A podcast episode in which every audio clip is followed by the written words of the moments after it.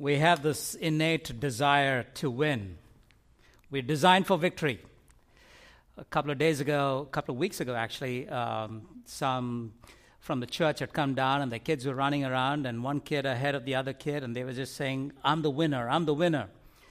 And suddenly the kid at the back uh, comes running to one of the adults and wailing, saying, I'm not a winner. We adults look at each other and it's like, where did that come from? We're designed to win. We, um, uh, when we play board games, I think it's a safe zone for us to let go and just want to win at all costs. We're designed to win. Parents, when we look at children, we want our children to excel. We want our children to be the best. We want our children to hit those mark, you know, quicker than everyone else. Not because we want our children to win, but more because we want to be the winners. We want to win. We are designed to win. But the question we want to ask is if there is an intent to win, if we are designed to win, is there a best way to win? Is there a godly way to win? Is there a biblical way to win. And so I want to draw your attention back to the passage that we read during the scripture reading in, in uh, Joshua chapter 5, verses 1 to 12, and to see what is it that the children of Israel experienced before uh, winning. What are the elements of victory? What are the five elements of victory that we can find in this passage. And I want to title today's sermon as Preparing to Win, Preparing to Win, and look at the five essentials. But before we do that, I want us to look at uh, look to God for a word of prayer. I want us to take about 30 seconds and to say to God, God, I want to give you this next 35, 40 minutes without distraction. I want you to speak to me. I desperately need to hear your word. Pray for me as I preach that I'd be kept from errors and that His word would find its mark in our hearts, that we would be more like His Son as a result of hearing God's word and having put, it, put that into practice. Father, we, we look to you, Lord. We look to you, Father. We pray that you would speak to us. We insist, Lord. Oh, Father, if we can, with all humility, that you would open our hearts, break it, break the idols that may be there. But you have to be glorified in our lives. We want you glorified in our lives. We want it no other way. And so we thank you. Thank you that this is in your will and that you will answer this prayer in Jesus Christ, our Lord's name. Amen. Amen. Let me just give you a context to this passage that we have. It's been 40 years since the nation of Israel has left Egypt. And the nations watching them are confused. It is only 11 days from the Mount of Sinai to the promised land, but they've been roaming around this wilderness for 40 years and they are perplexed. What is their God doing? Why is He not leading them to the land of promise, this land flowing with milk and honey? Why is it that on average there are 100 people dying every day among them? And some scholars would say that's the reproach of Egypt because Moses prays, God, if you kill all of them, those nations are going to say they God was not able to take them to the land. That was the reproach. Could be. We don't know for sure, but I'm, i tend to believe that that to be the reproach. So they were confused. But at the same time, they were also fearful. Remember Rahab. We looked at uh, Joshua chapter 2. Rahab says, as We've heard of your God who opened up the waters of the Red Sea and how you crossed over. That was 40 years ago, and they are still fearful. And then she goes on to say, I know this God is the God of heaven above and the God on the earth below. There's another thing that's happened during this time 600,000 men of war who have left, the, uh, left left Egypt, 600,000 men of war all died. even Moses and Aaron, they all died, as we saw in verse 9 there. It says there that because they did not hear the voice of the Lord. Even Moses and Aaron, we read in Numbers 20, because they did not honor God before men. They were fearful, they were angry, they, they, there were certain things that they thought they should be doing as priority, but instead of honoring God, and as a result, they don't go into the promised land, except for two, and they are who are the two who are able to go into the land? Joshua and Caleb, except, except for those two, 600,000 men of war, and everybody about 20 died. And, and I believe the grace of God that God, true, 600,000 died, but God would have raised at least another 600,000, if not more. But this, these are now new uh, men of war ready to fight. The question we have to ask then are they ready to fight? They're now in enemy territory. Are they ready to fight? And the answer is no. There are certain things they had to do before they could fight. And I, I want to clarify some similarity that we have between what is happening here and our salvation experience. This, this is important because we often we were taught that salvation is about getting out of Egypt. It's, we were slaves uh, to, to Egypt. We, was, we were held in bondage and we were released. And we think that's great. That's great salvation story that we have. But that's not the entire salvation story. Because if we are not victorious, then we have lost the entire idea of what God wants us to be. We are to be victorious Christians. So it's not just in the leaving, it's not just in the release, but also in the conquering, in the victory that God has called us to. That's the gospel st- uh, story. He wants us to be winners, He designed us to be winners. And so they did leave Egypt, but because they did not hear God's voice, He says, I'm not going to lead them to this blessed promiseness that I have, the blessed promise that I have for these people unless we are caught in not enjoying God in the way we are to be we are to be to be to having this blessed experience. So keeping that in mind i want to draw your attention to the to the five things which can be used as um, you know the five uh, the passage that we have can be looked at in five divisions. All right, so verse one, verse one. We'll come back to this. Uh, we'll come back to this in detail, but I just want to quickly go through it. So if you're taking notes, just hold, just listen for the moment, and we come back and then we can uh, hear it. All right. So verse one is look around. Your enemy is a terrified and a defeated foe. Part two, look up. Verses two to nine. You don't need to trust in your strength. Part 3, verses 10 to 11. Look back to remember the deliverance of the Lord. And, verse, and the fourth one, look forward, verses 11 and 12. Anticipate a new beginning.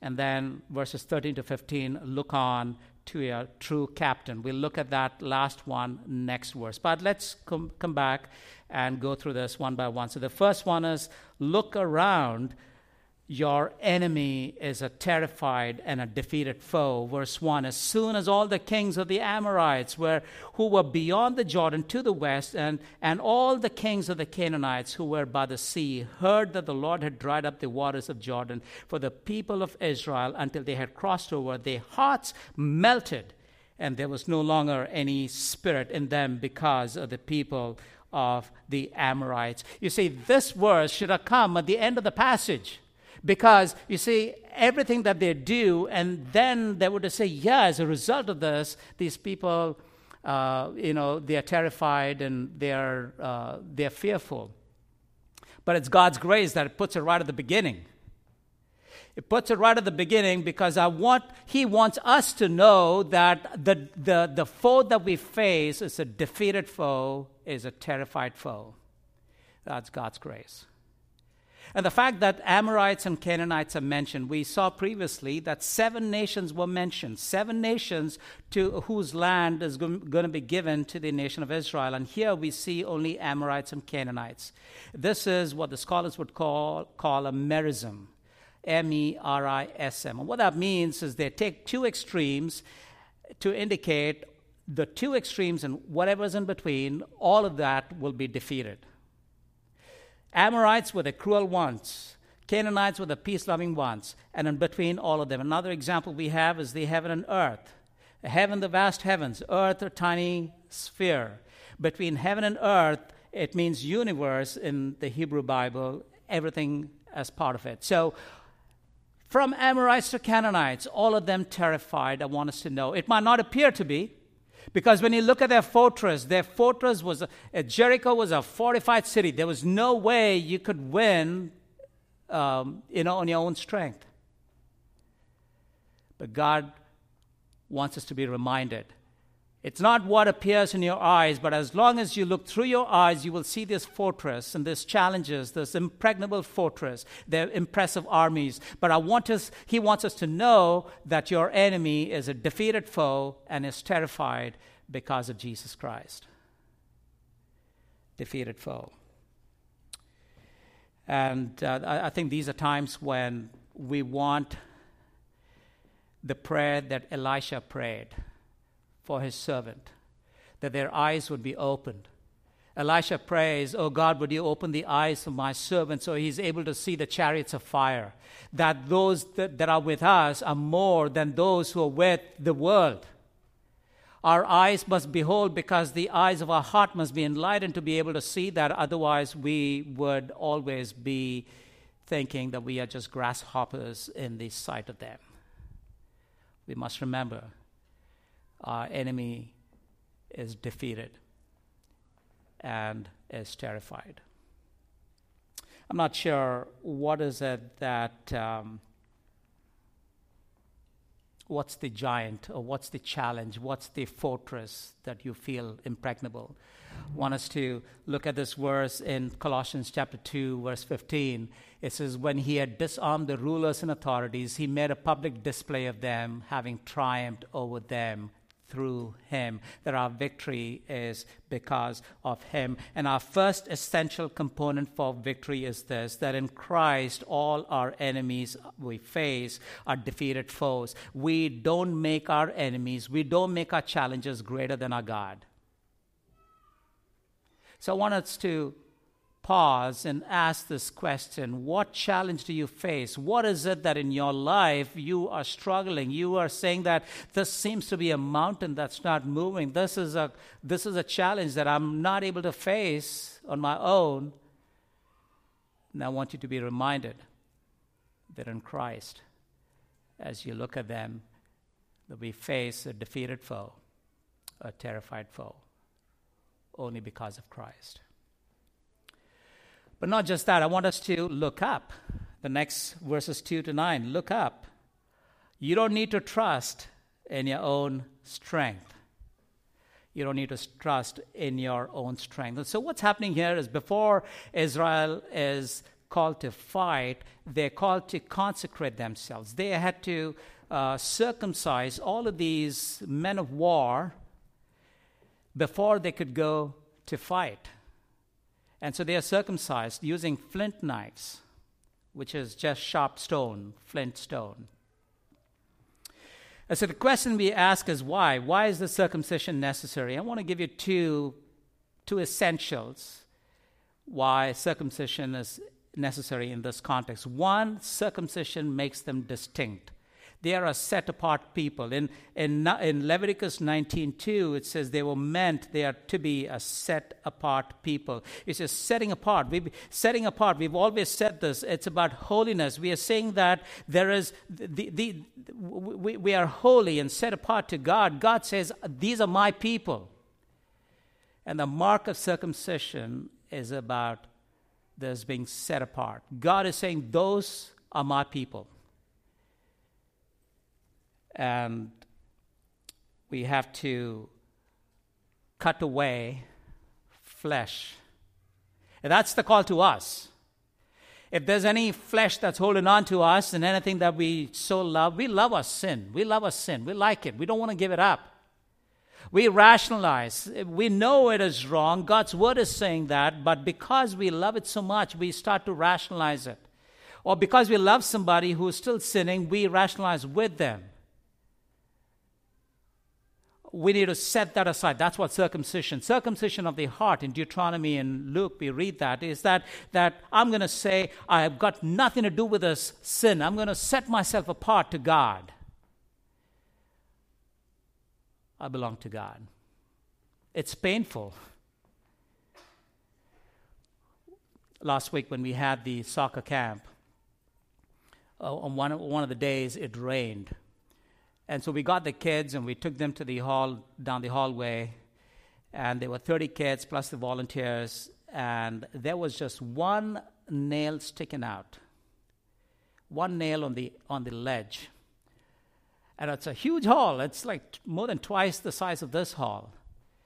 And one kid snags on that, and there's blood.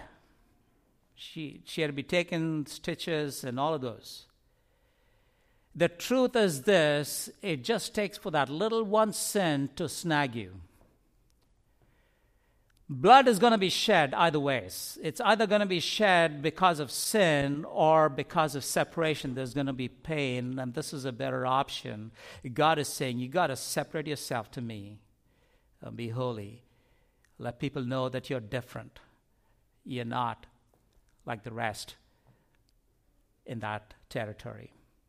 So the first one is separation or setting apart.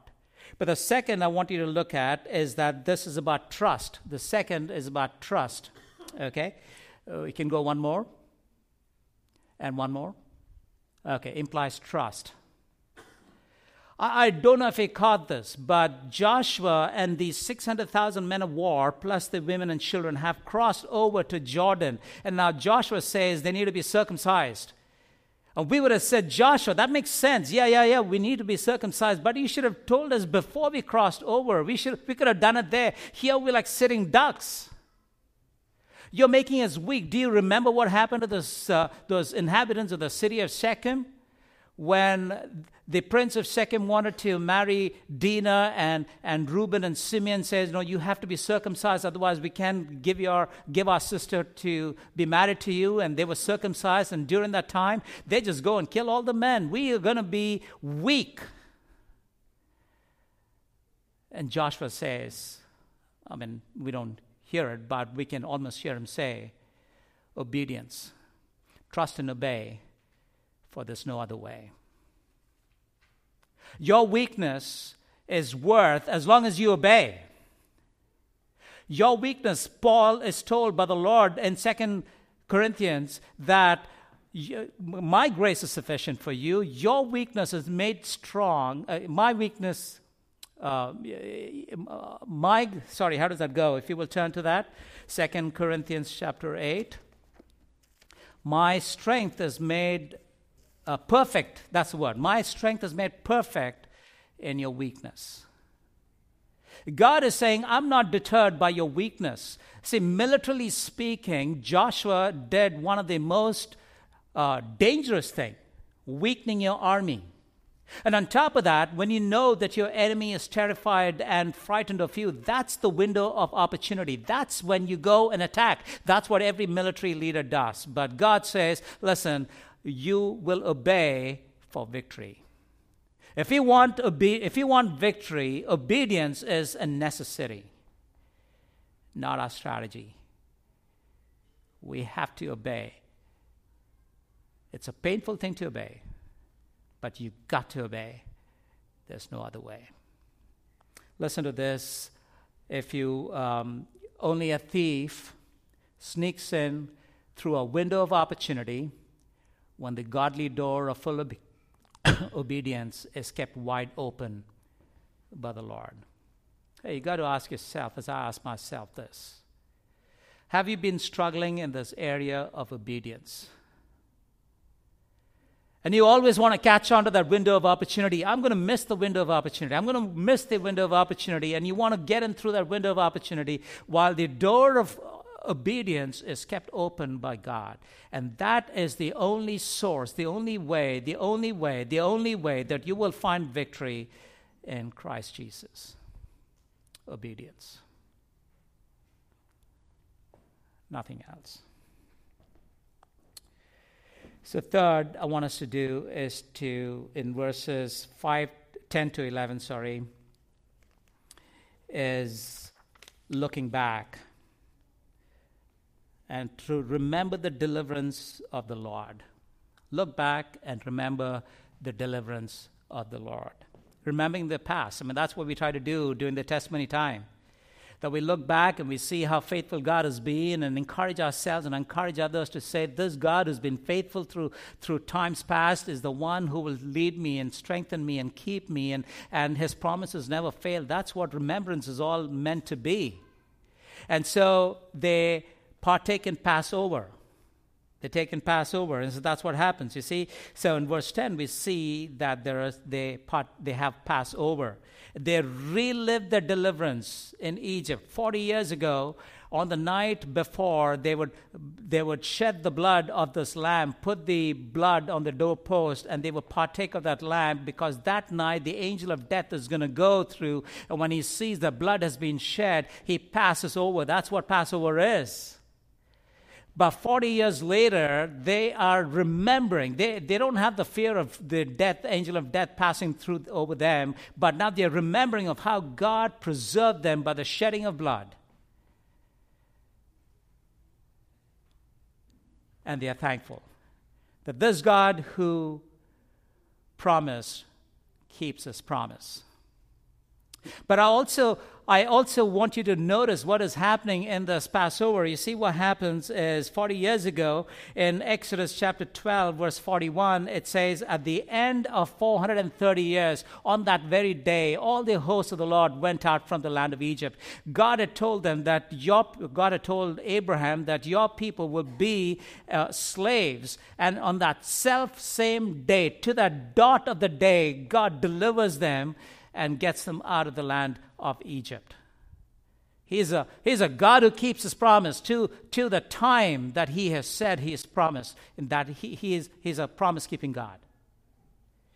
But look again what happens in verse 9 uh, here in Gilgal in verse 9 on the self same day they kept the passover and on the next day they ate of the produce of the land. It would be three passovers that they would have had during those 40 years. The first one was on the night uh, in egypt and they get delivered. The next time they have a passover is at the mount sinai and the third time here is in gilgal. As a look back and we read here that it was the 14th day of the first month exactly to the day that God brings them to the land. And it says, manna stopped, and they partook of the produce of the land. God keeps his promise. How soon, how quickly do we forget? When we are faced with a mountain, when we are faced with challenges, we, we so easily forget a God who kept us, faithful that He has been. We somehow think that God is not able to take me through the challenge that, that I'm facing. It's good to pause and look back and remind ourselves that He is a God who keeps His promise. So, the third essential component of spiritual victory is to look back and to remember the providence, the deliverance, and the leading of the Lord, the one who provided, the one who clothed us, the one who brought us to this place. And our, our testimony time, like I said, is that, right? What we're trying to do is to count a blessing and name them one by one count a blessing, see what God has done. Because what he has done, he has proved himself over and over to be faithful as the God who I trust for the future. But it's not just looking back, but the fourth one has looking forward, verses 11 and 12. It says to anticipate the new beginning. 11. And the day after the Passover, on that very day, they ate of the produce of the land, unleavened cakes and parched grain. And the manna ceased, and the day after they ate of the produce of the land. And there was no longer manna for the people of Israel, and they ate of the fruit of the land of Canaan that year. You see, the sequence is very important. I want us to understand that. There has to be a Passover before you can partake of the feast of the unleavened bread. There has to be this angel of death that's passed over you. There has to be the shedding of the blood. They have to recognize that there is a deliverance from Egypt that is essential. And you've come now to this blessed promise you found in the Lord. And as they partake of the unleavened feast, the bread, it reminds me that there's no more leaven. That's what that's what unleavened is, right? Making a bread without leaven. Leaven is the one that causes the bread to rise. And in the Bible, leaven is an indication of of sin, death, whatever, right? Sin particularly. And that putting aside of sin, that's what the unleavened bread is. And, and what God is insisting is that you who have been delivered out of Egypt, you will come and have communion with me. Communion with me is the essential component of salvation. What use is it that you have gotten out of Egypt and you have no communion with Christ? That Christ doesn't grip your heart we have missed. And no wonder we are such harmless Christians. Where we should have stood up, where the gates of hell would not prevail against it. God will, the Lord will, but I ask of us individually. There has to be a communion with God as we anticipate victory in the future. And so I know I, want, I need to stop here because the most powerful, the most effective reason for our victory is the captain of the Lord of hosts. We will look at that next week, God willing. But He is the reason, He is the source, the basis for all of this coming true. Without Him, your mountains will not move, your Jordans will not cease flowing, you will not find yourself in the promised land. But I want to bring you back just to quickly revise so that we know these four essential components. And so that God who designed us to win, God who wants us to win, that we will find our victory in Christ Jesus and that we will be the victorious one that God has called us to be. So the first one, look around. Why? Why do we look around? Because our enemy is defeated and is terrified. Second, so don't make your enemies bigger than your God. Second, look up. Look up. Why? Because we can trust God. We don't need to trust our flesh. It's not in our strength. We, we, we, we, are saying that we are the weak ones. That's what he calls the weak ones, the foolish ones, the powerless ones. And that's okay because I'm not trusting my flesh. I'm going to trust my God. Trust and obey, for there's no other way. The third is look back. Look back. Why do we look back? To remember. To remember the deliverance of our Lord in the past. And the fifth is look forward. Why do we look forward? Because we anticipate of a new beginning of victory every day with Christ is better than the day before. That is a good principle to measure our life if we have stagnated, if we feel that we had good old days, then I think that's a dangerous place to be because there were people who wanted to go back to Egypt. They wanted to eat of the leeks and the garlic and the onions in Egypt. They thought that was the better day, not realizing that deliverance from Egypt, moving into this promised land, into this area where God says, Come, I'm going to give you abundantly because manna stopped. Manna was a spiritual requirement or need for a wilderness journey, but God now says, Come, have strong food. Hebrews chapter 6, verse 1. Let lay aside the basic essential components, but let's go to the strength that we have to have strong food. That we would be ones who go from strength to strength, glory to glory, and that we will find that our victory is found in Him alone. Would you rise with me as I pray for all of us and as a church? Father God, we want to thank you for your Son. He is the only one through whom we have strength. But today I pray, Lord, that as you have challenged our hearts, that we will recognize that we will not be terrified of our enemies. He is a defeated foe. But we will not depend on our own flesh because our flesh is is corrupt, it cannot win wars. And so we weaken ourselves as we draw ourselves and consecrate ourselves. We set apart, we break idols, we, we set aside every sin that so easily besets us. And we draw to you, Father, that through your Son we would find our victory. We look back and we see how beautifully you have kept us, how you have been our strong deliverer, our refuge, our strength. And because of the past and because of wilderness, in how even through wilderness you have provided us food and, and uh, water, and our clothes didn't wear, and our shoes didn't, didn't break. And we know that this is because of you. And so as we look back, we have this, we look forward to anticipate of the things that you have promised, of living that blessed life that you have called us to, to be that victorious Christian, so that the world will take notice that here is a group of people, consecrated, distinct, and separate, who want for the glory of God to shine forth in its glory. And as we sang, we wait to see for the glory of the Lord to cover the earth as the waters cover the sea. And be glorified, O God, we pray, in the midst of your people. In Jesus Christ, the Lord's name we pray. And all God's people said, Amen. Please be seated.